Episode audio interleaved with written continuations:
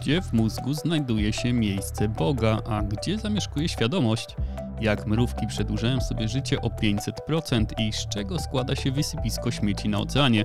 Arkadiusz Polak, dzień dobry. To już 50. odcinek podcastu naukowo i z tej okazji chciałem Wam serdecznie podziękować po prostu za to, że mnie słuchacie. Stale rosnąca publiczność bardzo motywuje mnie do kontynuowania podcastu i zwiększania starań, aby był jeszcze lepszy i bardziej atrakcyjny. Szczególnie podziękowania dla moich wiernych patronek Ewy i Ilony. Jeśli chcecie do nich dołączyć, wspierając mnie dobrowolną wpłatą, to najłatwiej można to zrobić za pośrednictwem serwisu Patronite pod adresem patronite.pl/naukowo. Miło mi też poinformować, że podcast naukowo otrzymał wyróżnienie na Międzynarodowym Festiwalu Cyfrowego Podcastingu Play it by ear, organizowany przez Kуншт, którego misją jest także szersze udostępnienie nauki. W festiwalu brali udział twórcy z Ukrainy, Węgier, Polski, Słowacji i Czech, a cykl wykładów, warsztatów i prelekcji zakończono konkursem, w którym podcast naukowo zdobył jedno z 3 wyróżnień.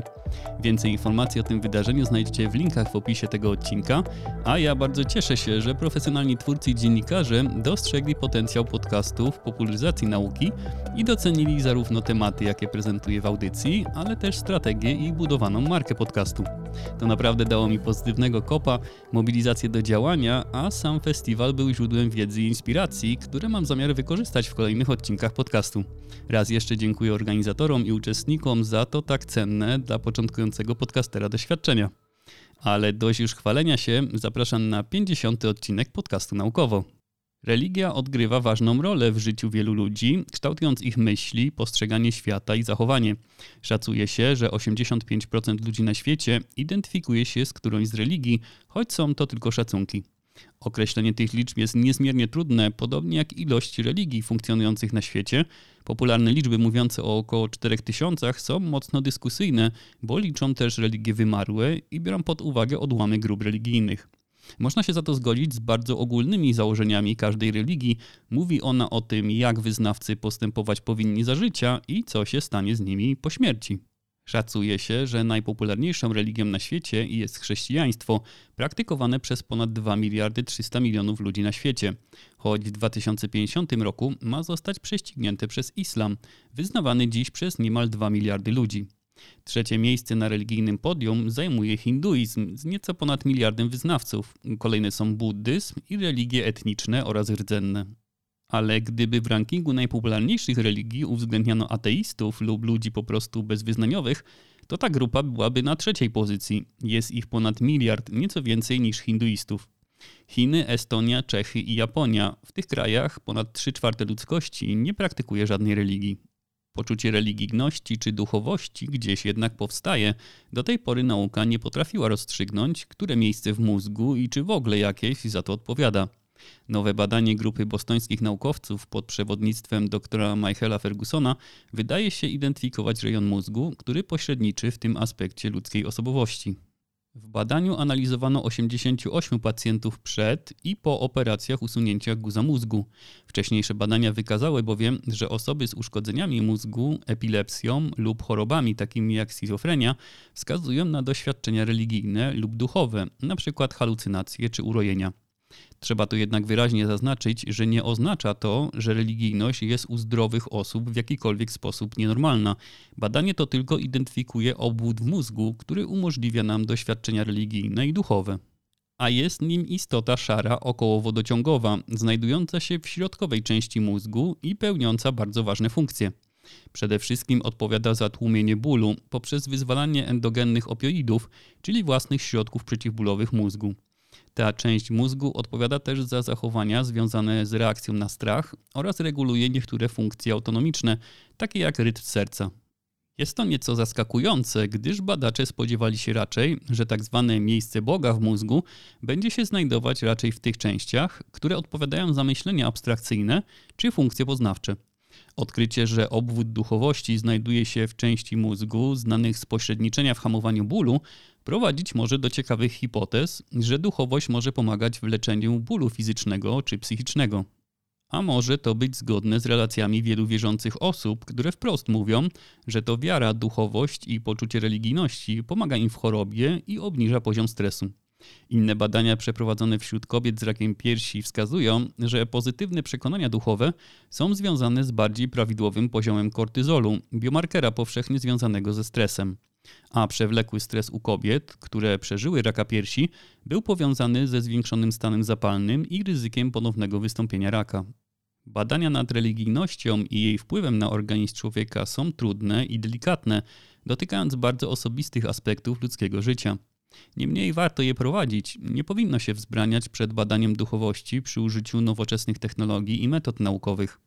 A potencjalne korzyści kliniczne wpływu duchowości, choćby na psychoterapię, choć na razie mgliste i odległe, na pewno są ciekawym obiektem przyszłych badań. Szacuje się, że każdego roku do oceanów trafia od 1 miliona do niemal 2,5 miliona ton plastiku, z czego ponad połowa nigdy nie zatonie, a będzie się unosić na powierzchni wody, podążając wraz z prądami morskimi, które zbiegają się w wirach i są cegiełkami budującymi wielkie pacyficzne plamy śmieci. Tworzywa sztuczne, które tam trafiają, nie płyną dalej, zostają tam do czasu, aż słońce i fale nie rozłożą ich na mikroplastik, o którego szkodliwości opowiadałem już w podcaście niejednokrotnie, na przykład w odcinku 4, zapraszam do odsłuchania. I zapewne będę poruszać jeszcze ten temat nie jeden raz, gdyż coraz więcej tworzyw sztucznych jest produkowanych i wyrzucanych, budując takie oceaniczne plamy śmieci, które są olbrzymie. Ta nazwana Wielką Pacyficzną Plamą Śmieci ma powierzchnię 1 600 tysięcy km2. To obszar 3-krotnie większy od Francji. Do tego to morskie wysypisko plastiku ciągle jest w ruchu, wykazując sezonowe przesunięcia czy zmiany wielkości. W momencie, gdy badacze określali jej wielkość, masę plastiku budującego tę plamę oszacowano na 80 tysięcy ton. To tyle, ile waży 500 samolotów pasażerskich, a ilość kawałków plastiku szacuje się na 1,8 biliona. To tak jakby każdy człowiek na świecie wrzucił tam 250 kawałków plastiku. A trzeba brać pod uwagę, że są to uśrednione szacunki, które mówią też, że większość z plastikowych śmieci to kawałki większe niż pół centymetra. Opakowania, skrzynki po napojach, tubki, sieci, masa niezidentyfikowanych plastikowych odpadów. Wymieniać by można jeszcze długo, a te wszystkie odpady zgromadzone w oceanicznej plamie to zaledwie ułamek tego, co trafia na całym świecie do oceanów.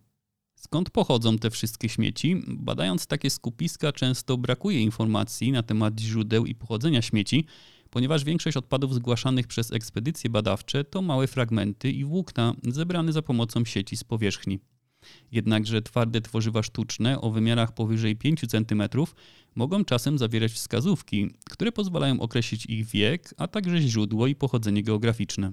W nowym badaniu postanowiono przyjrzeć się bliżej śmieciom, które zostały wyłowione w 2019 roku przez holenderską organizację The Ocean Cleanup z Wielkiej Plamy na Pacyfiku podczas testów technologii odzyskiwania pływających plastikowych śmieci. 547 kg twardych tworzyw zostało poddane analizie, która skupiała się na kraju pochodzenia odpadków, a wyniki poddano odpowiednim modelom komputerowym uwzględniającym czynniki, dzięki którym śmieci się przemieszczają. Pochodzenie przypisywano na podstawie napisów na odpadkach, ale tylko wtedy, gdy językiem tym posługiwano się w jednym kraju. Angielski i hiszpański zostały wykluczone jako języki uniwersalne. Pochodzenie plastiku można było również ustalić na podstawie logo lub nazwy firmy. Najczęściej występującymi obiektami z tworzyw sztucznych były te niezidentyfikowane. 26% wszystkich przedmiotów to narzędzia połowowe i akwakultury, takie jak skrzynki na ryby, rozpórki na ostrygi i pułapki na węgorze. Przedmioty z tworzyw sztucznych powiązane z żywnością i napojami stanowiły 13% wszystkich obiektów i składały się głównie z nakrętek i pokrywek od butelek. 14% ilości śmieci to artykuły gospodarstwa domowego, beczki, kosze i pojemniki. Na 201 przedmiotach rozpoznano języki. Najczęściej były to chiński, japoński, angielski i koreański. Z kolei na 232 plastikowych kawałkach możliwe było zidentyfikowanie pochodzenia na podstawie dowodów takich jak język, tekst, nazwa firmy lub marka. Zdołano także częściowo ustalić daty produkcji przedmiotów. Niemal połowa z odczytanych dat określała produkt wytworzony w XX wieku, natomiast najstarszym zidentyfikowanym obiektem była boja, datowana na 1966 rok. Wyniki tej analizy wskazują, że do powstania Wielkiej Pacyficznej Plamy Śmieci przyczyniło się głównie 5 krajów, przy czym większość zidentyfikowanych odpadków pochodziła z Japonii, Chin, Korei Południowej, USA i Tajwanu. Te 5 krajów nie zostało jednak uznane za głównych sprawców lądowych emisji tworzyw sztucznych do oceanu, ale zamiast tego zostały one zidentyfikowane jako główne kraje prowadzące połowy na północnym Pacyfiku. Stało się tak, ponieważ do wirów podzwrotnikowych częściej docierają plastiki emitowane przez rybołówstwo w porównaniu do pływających szczątków plastikowych pochodzących ze źródeł lądowych. Tworzywa sztuczne pochodzące z lądu są głównie zatrzymywane w obszarach przybrzeżnych, a do plamy śmieci są transportowane później, gdy rozpadną się na kawałki mniejsze niż 5 cm, co uniemożliwia ich identyfikację. Badanie pokazuje złożoność problemu oceanicznych wysypisk plastiku, wskazuje rybołówstwo jako ważne źródło takich śmieci. Gdyby zintensyfikowano działania i współpracę między krajami, korzystając z wyników takich badań, byłaby większa szansa na zatrzymanie potoku plastiku trafiającego co roku do oceanów. Niestety, póki co produkcja plastiku i ilość odpadów stale rosną, podobnie jak wielka pacyficzna plama śmieci. A co powiecie na wzrost długości życia o 500%? Oczywiście, że nie jest to możliwe w przypadku ludzi, ale są zwierzęta, u których zachodzą takie mechanizmy, a co jeszcze ciekawsze, są to mechanizmy odwracalne i mogące działać tymczasowo. Harpegnathos saltator, piękna łacińska nazwa, określa gatunek czerwonych mrówek występujący w Indiach i Sri Lance, które charakteryzują się specyficznymi stosunkami społecznymi. Podobnie jak u innych gatunków, na czele kolonii stoi królowa, ale nawet ona musi kiedyś umrzeć. I wówczas w kolonii zaczynają się brutalne walki między robotnicami o królewskie miejsce. Nagrodą jest nie tylko możliwość składania jaj, ale także wydłużenie życia o około 500%, a naukowcy ustalili, w jaki sposób te zastępcze królowe spowalniają swoje starzenie. Aby produkować jaja, pseudokrólowe muszą pochłaniać ogromne ilości jedzenia, a przez to muszą mieć bardzo dużo insuliny w organizmie, która pomaga kierować cukier z układu krążenia do komórek, gdzie wykorzystywany jest jako paliwo.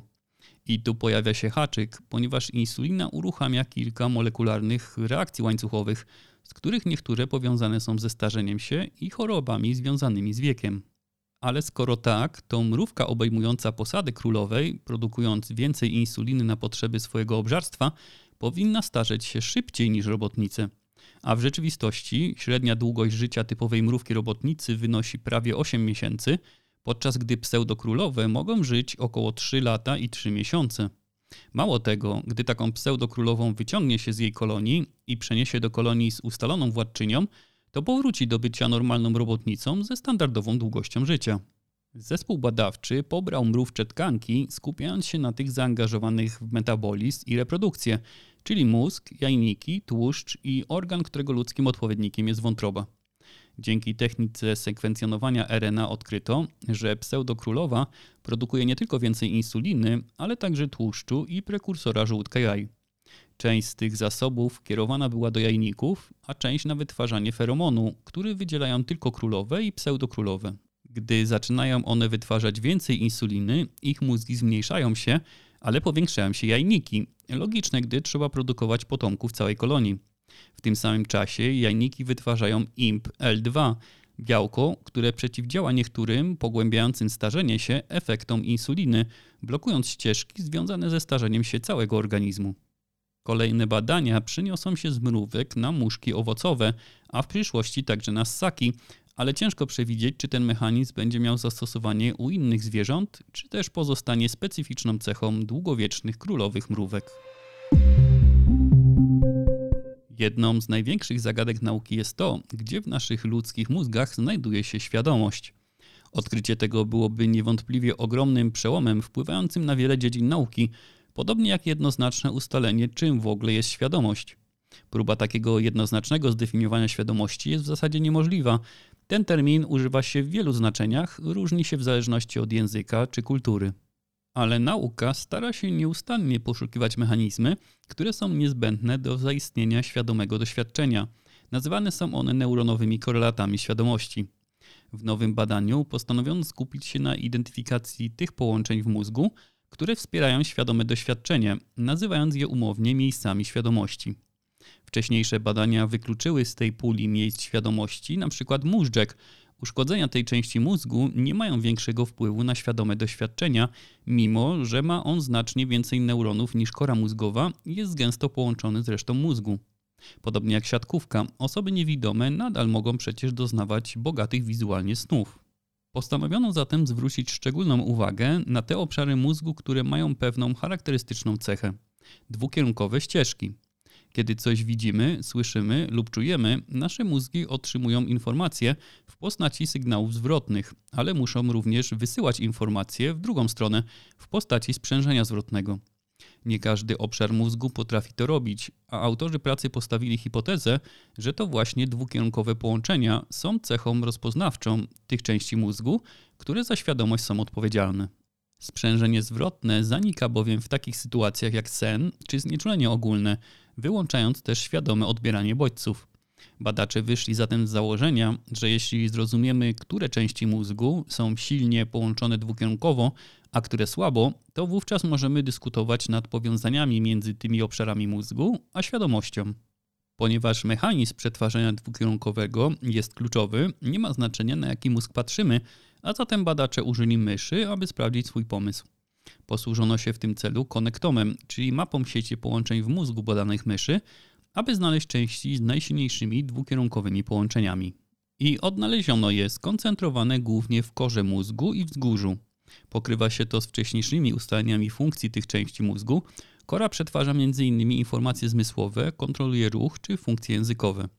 Wzgórze natomiast odpowiada za wstępną ocenę bodźców zmysłowych i przesyłanie ich do kory mózgowej. Badacze sugerują, że pętla wzgórzowo-korowa, czyli obwód złożony właśnie ze wzgórza i regionów korowych, jest ważna dla świadomości. Ale sprawdzili także inne regiony mózgu. Śródmózgowie, rdzeń i most, czyli główne regiony tworzące pień mózgu, są słabo połączone dwukierunkowo. Mimo że pień mózgu jest bardzo ważny dla umożliwienia istnienia świadomości, nie uważa się, że przyczynia się bezpośrednio do świadomego doświadczenia. Praca ta jest kolejnym malutkim krokiem do znalezienia bardziej konkretnego powiązania mózgu i świadomości. Jest to bardzo trudne także dlatego, że to nie same połączenia anatomiczne są bezpośrednio odpowiedzialne za świadome doświadczenia, ale raczej interakcje między regionami mózgu, które wynikają z jego aktywności. Także lokalizacja dwukierunkowych interakcji zmienia się od czasu do czasu, a regiony mózgu, które pośredniczą w świadomości, również mogą się zmieniać. Odpowiedzi na ważne i niezmiernie skomplikowane pytania rzadko kiedy są wynikiem jednorazowej pracy czy eksperymentu. Częściej stanowią efekt mozolnej, długotrwałej pracy wielu badaczy i raczej ciężko spodziewać się, aby nauka szybko znalazła miejsce zamieszkania naszej świadomości w mózgu. A dziś na koniec ciekawostka. Grafika na okładce dzisiejszego odcinka została wygenerowana przez algorytmy sztucznej inteligencji Midjourney na podstawie frazy religijność w mózgu. W opisie odcinka znajdziecie link do strony, grafiki generować można w serwisie Discord, a niektóre z nich są naprawdę przepiękne. I to ostatni news, jaki dziś dla Was przygotowałem. Kolejną podcastową 50 zaczynamy w najbliższą środę. Dzięki za uwagę, do usłyszenia.